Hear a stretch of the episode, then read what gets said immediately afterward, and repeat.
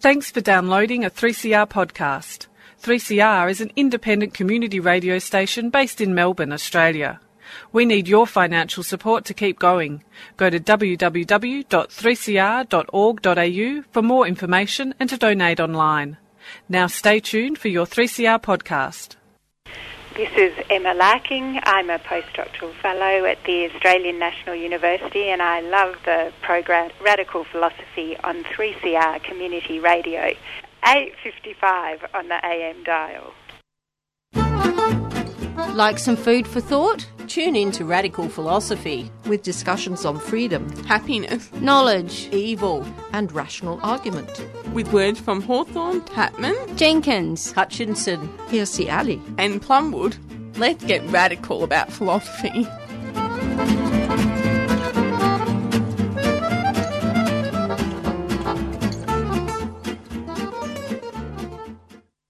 This is Catherine McDonald here, announcing 3CR Radical Philosophy program.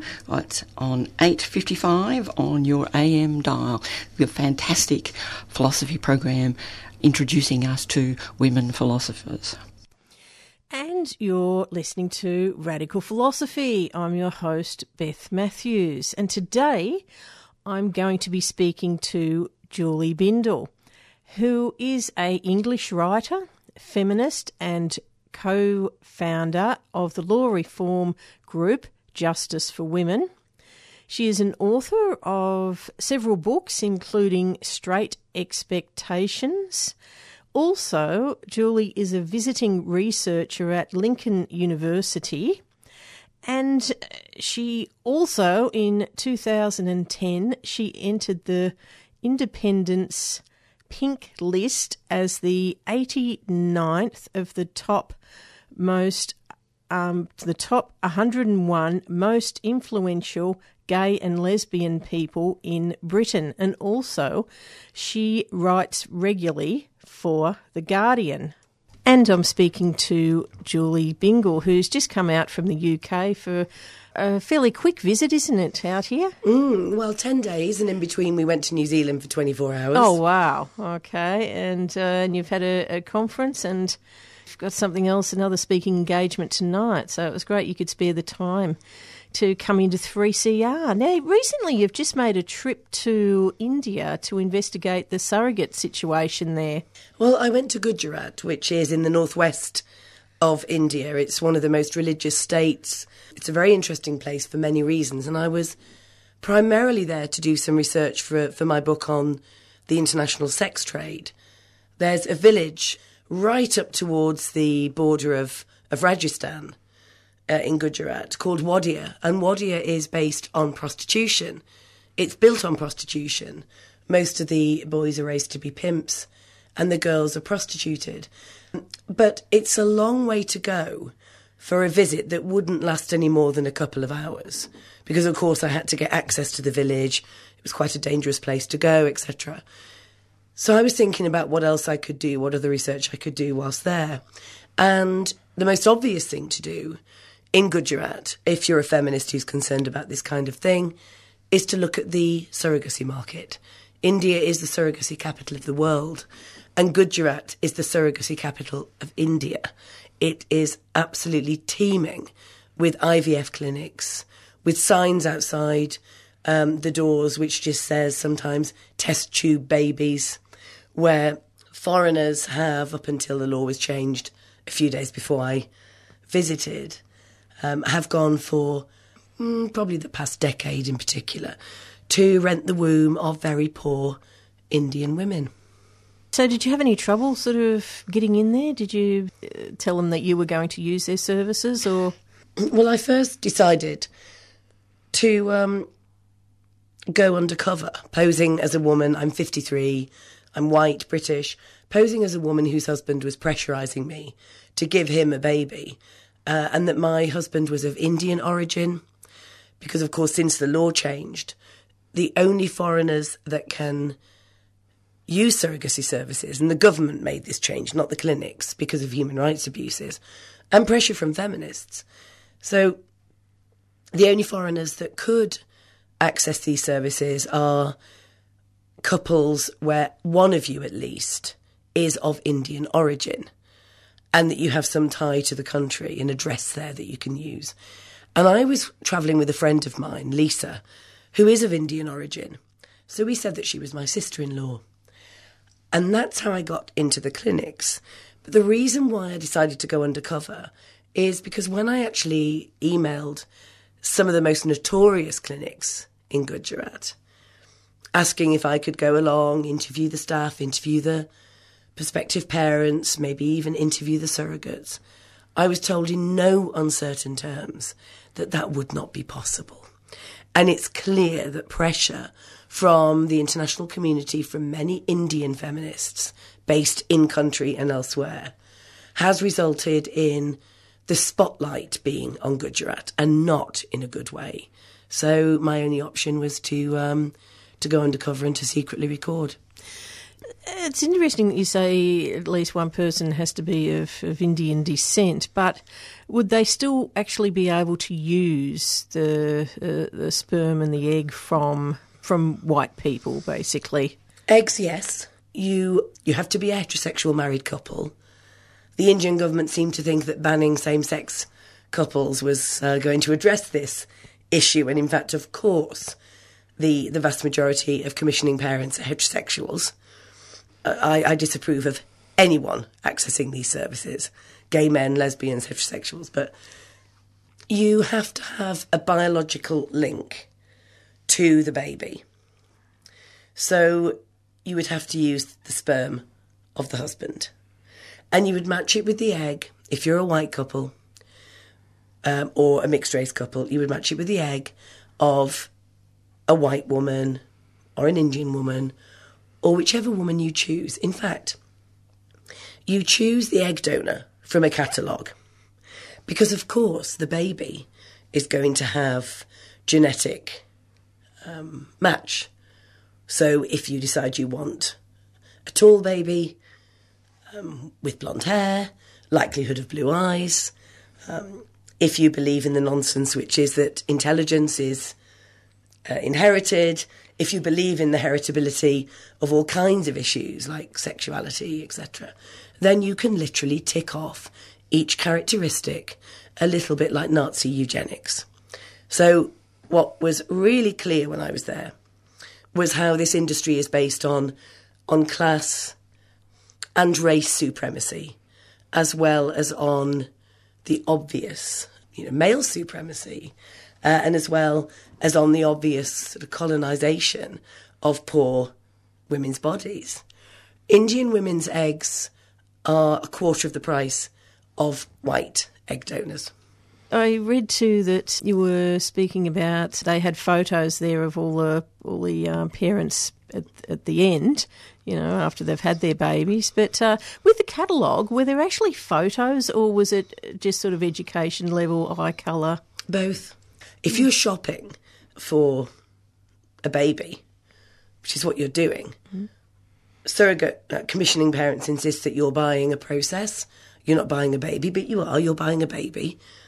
And if you're shopping for exactly the baby that you want, then you need to see the physical characteristics of the person whose eggs will make up half of the genetic component of the baby. So you can flick through these catalogues at your leisure. Wow, that's quite incredible. Now, one of your topics eh, expressed in your work is your disappointment in the with the way the lesbian and gay community has become mainstream, an issue you explore in your book, Straight Expectations.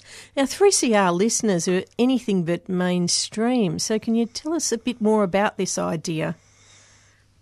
Well, the lesbian and gay movement was built on a radical notion that heterosexuality was, you know, a cause of women's oppression, but it was also a cause of of anti-gay prejudice, what some people call homophobia. And so both gay men and lesbians back in the 19 early 1970s in the US and in the UK and elsewhere in these radical movements believed that we had to dismantle the system It's a bit like, you know, Marxists wishing to dismantle the system of capitalism. We wanted to dismantle the system of patriarchy and of heterosexuality. And we saw the two as absolutely entwined, that they were indivisible. And then, of course, things went wrong because gay men, of course, have male privilege, although less than straight men, but over the women in the group.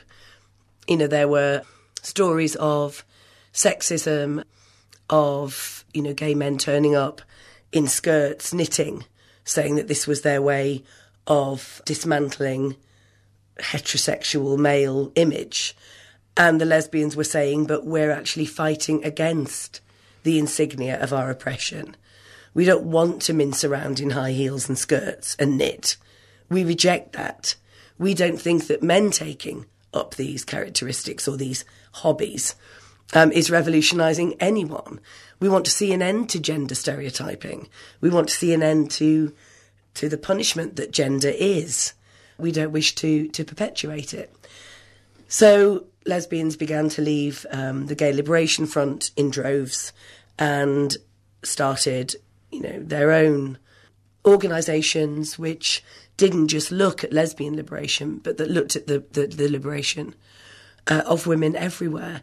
Now, I didn't begin to, uh, my feminist activism began in 1979, so I missed gay liberation. But by the time I came into feminism, lesbianism and feminism were pretty much in the same pot. I mean, not everybody who was a feminist was a lesbian and vice versa, but we understood that the two went hand in hand. And we would reject the notion of marriage. We didn't want marriage. We wanted heterosexual people to uh, be denied, or rather, we wanted heterosexual men to be denied the right to this institution that had historically been terribly bad for women. And for example, when Princess Diana was engaged to Prince Charles, we went around wearing badges like Don't Do It, Di, and Why Be a Wife. And then, of course, what you've got now is a complete turnaround. You have lesbians rushing to get married in churches, in town halls, wearing matching wedding dresses, or the kind of horrific butch femme outfits where there are rings exchanged, best man and best person speeches, there's the first dance, there's the coronation chicken, there's the cake. I mean, just an awful replica of an institution that we have derided, we've poked fun at, and we've critiqued as feminists for a long time. So, so I think that it's quite plain to see that what our very conservative governments have done in the Western world is throw a few crumbs at the gay community, as they would put it, which is legislative equality and marriage in order to placate, in order to pull in gay male conservative voters, and I think in order to decollectivise us, to depoliticise us. I don't mean it's like some kind of conspiracy, but it's been what gay men have traditionally wanted for a long time. They've wanted just conservative normality. And I think lesbians got tired and became slowly de radicalised, and so have just opted for the same as heterosexuals rather than a different way of living. There's, there's also, I don't know if you're familiar with the changes recently to Centrelink, and it's people that are used to just be heterosexuals that uh, when one wasn't working, the other one was yeah, bound to um, support them. But now there's also been changes for same sex couples as well financially. And do, do, you think that has an has an impact on people, especially when, especially with women who are lower paid anyway? when you've got two women living together and one's out of work and the other one is just supposed to support them financially because they have sex occasionally. Yes, look, when you want equality, when you ask for equality rather than liberation, you have to put up with what you get.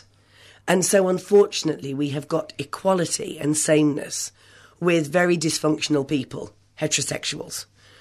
So, the marriage benefits, so called benefits, to young lesbians, young gay men, really are quite sparse if they're poor, if they are in any way different from the kind of very straight acting, very respectable, older, solvent same sex couples. You know, homeless gay men, um, homeless lesbians, sexually abused young gay and lesbian people do not benefit from this at all. In fact, for the first time in history, we now have the good gays and the bad gays. We were all the bad gays. And we've now got to a situation where we are not concerned with our youth within the community. We're not concerned with those who are marginalised beyond the anti lesbian prejudice and the anti gay prejudice that we still face. We have a situation where, in the UK, for example, we have stopped campaigning for the ill treatment and human rights abuses of lesbian and gay asylum seekers coming into the country who are being returned to certain torture, death, um, and poverty. Because why should we? We now have total legislative equality. But what this has done, in my view, and in the view of other critical feminists, of other feminists that are sick and tired of hearing how liberated we are, is that we have a huge gulf between the social acceptance and social liberation that we should be fighting for and the legislative reality. The law is a million miles away from culture.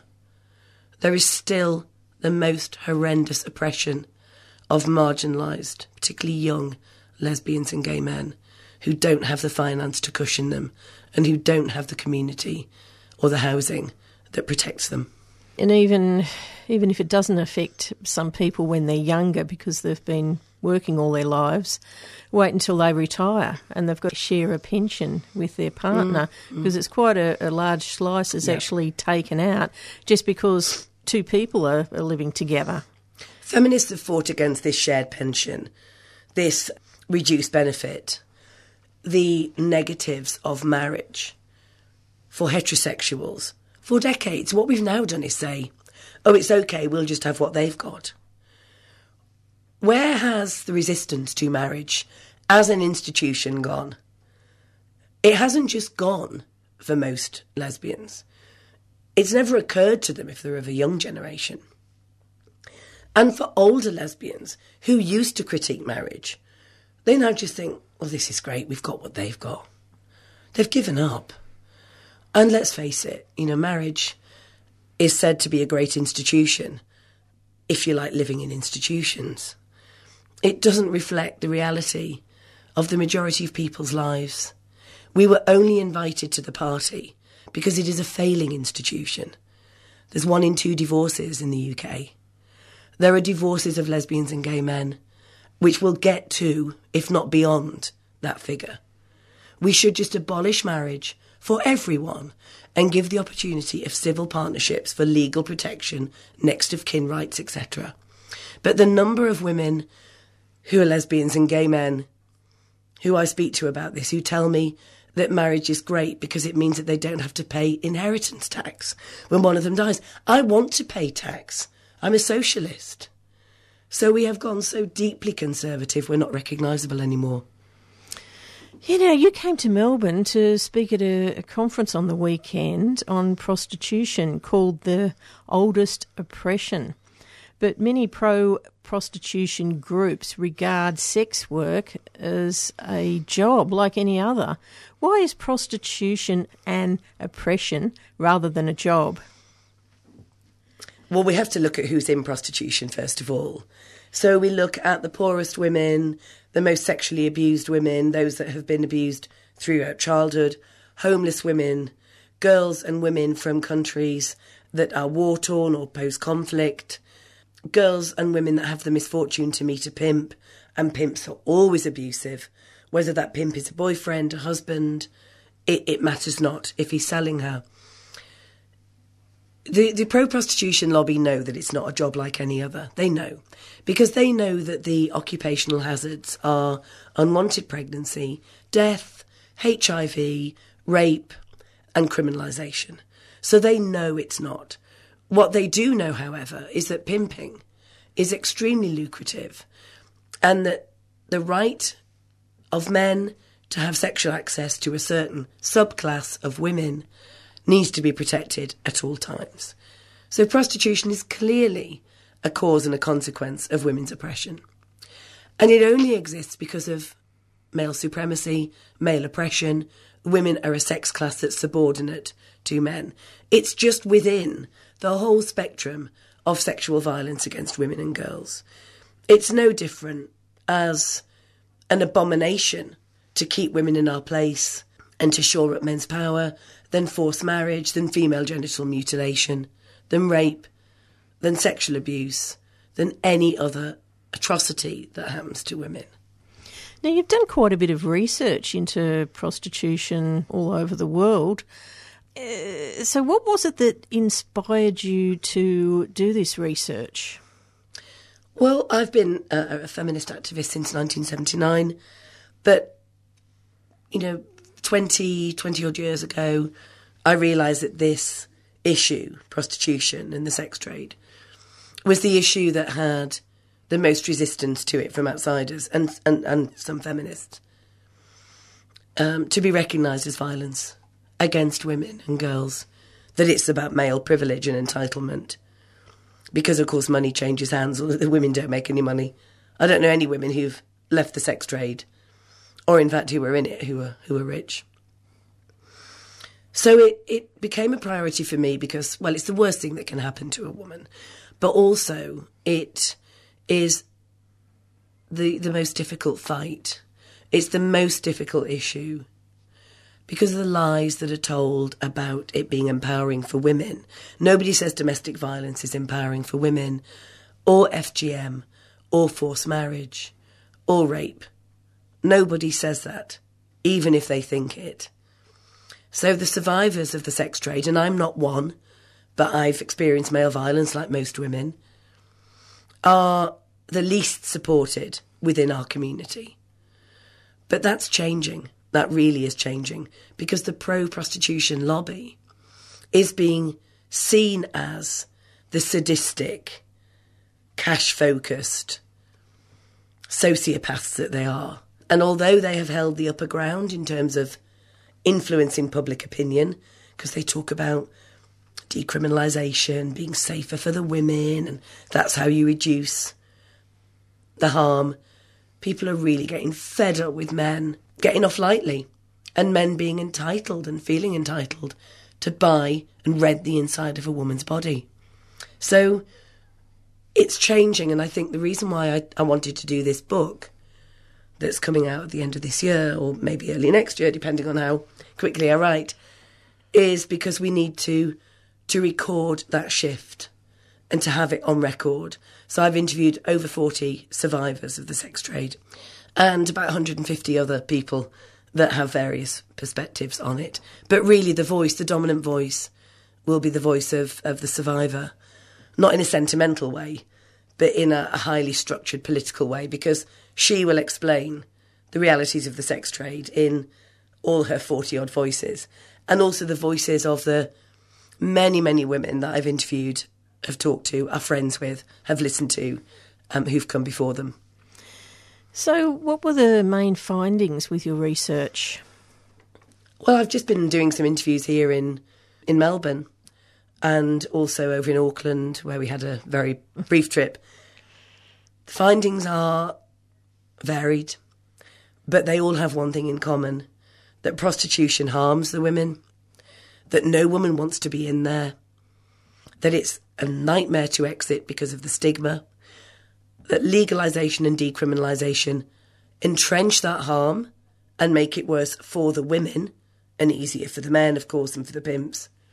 And that the only sensible and ethical solution to this is the Nordic model, in which women anyone selling sex, whether they're women, children, men, transgender people, are decriminalised, so they're not arrested for any prostitution offences, where the men, and it is the men, who buy sex are criminalised, that there is a commitment from governments to provide funding for exit services, not just from statutory agencies such as social workers, but from the experts, the feminists, peer support for the survivors, and programs to educate the general public, like we did when we banned smoking from public places, about the harms of paying for sex, of being in the sex trade.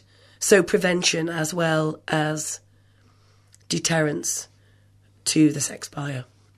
So, how can we as a society support women in prostitution? We can stop saying that they're lying. We can stop telling them that their boyfriend looks nice when um, we're running uh, harm minimisation programs where we hand out condoms and clean needles, and the woman is telling us that her boyfriend is just waiting around the corner. We can stop actually believing the lie she's telling herself, but not call her a liar, actually ask if she needs any support. We can challenge, openly challenge, the sex worker rights movement, as they call themselves, the pro prostitution lobby, when they tell us that decriminalising an abhorrent trade is good for women. And we can stop, you know, we can, we, we can challenge the funders that are pouring millions of dollars into programs that are supposed to reduce AIDS and HIV, but that are effectively campaigning for legalisation of the sex trade. What we need to do, those of us that aren't experts in this, and most aren't, need to just ask the question what has legalisation or decriminalisation ever done for women? In Victoria, the laws here are an utter disgrace. Men are being told, boys are being told, from the day they are born, that renting the inside of a woman's body is a perfectly fine leisure activity. It increases violence against women, it does not reduce it. And we need to send a message to everywhere in decriminalised and legalised regimes that this is like legalising the worst kind of apartheid, because this is sexual apartheid. We're saying it's all right for some women to literally be spittoons for men's semen. So we've got to actually call men to account and get the good men, get the men who would never dream of buying sex, to ask their friends at work, in the pub, on the sports field, why would you do that? So, what's the what's the name of your book, and you tell us a little bit more about it? Um, it's called the it's called the pimping of prostitution, abolishing the sex trade myth, and I've I wanted to get prostitution in the title because so many people use euphemisms for like it. sex work. Yeah. Or sex work, or they'll use euphemisms such as sexual exploitation. Prostitution is a system. And I also wanted to get abolishing in there because we are abolitionists and we have a proud history of challenging the abuse and oppression uh, of women and girls. So we're proud abolitionists. The other side call us prohibitionists. We're anything but. This is not about prohibiting anyone, it's about liberating women. Because prostitution actually affects all women. When men think that they have access to women because a bit of cash changes hands, and when they accept the fact that women can be bought and sold by a third party, it doesn't exactly help the sex buyer look at women with respect or as equal human beings. So we're all affected by it. But of course, the women who are the most affected are those currently in that. So we need to make sure that our government not just changes the law to criminalise these men, but we've got to get exiting services running for women. Great. Well, thanks very much for coming onto the program today. My pleasure. And I've been speaking to Julie Bindel.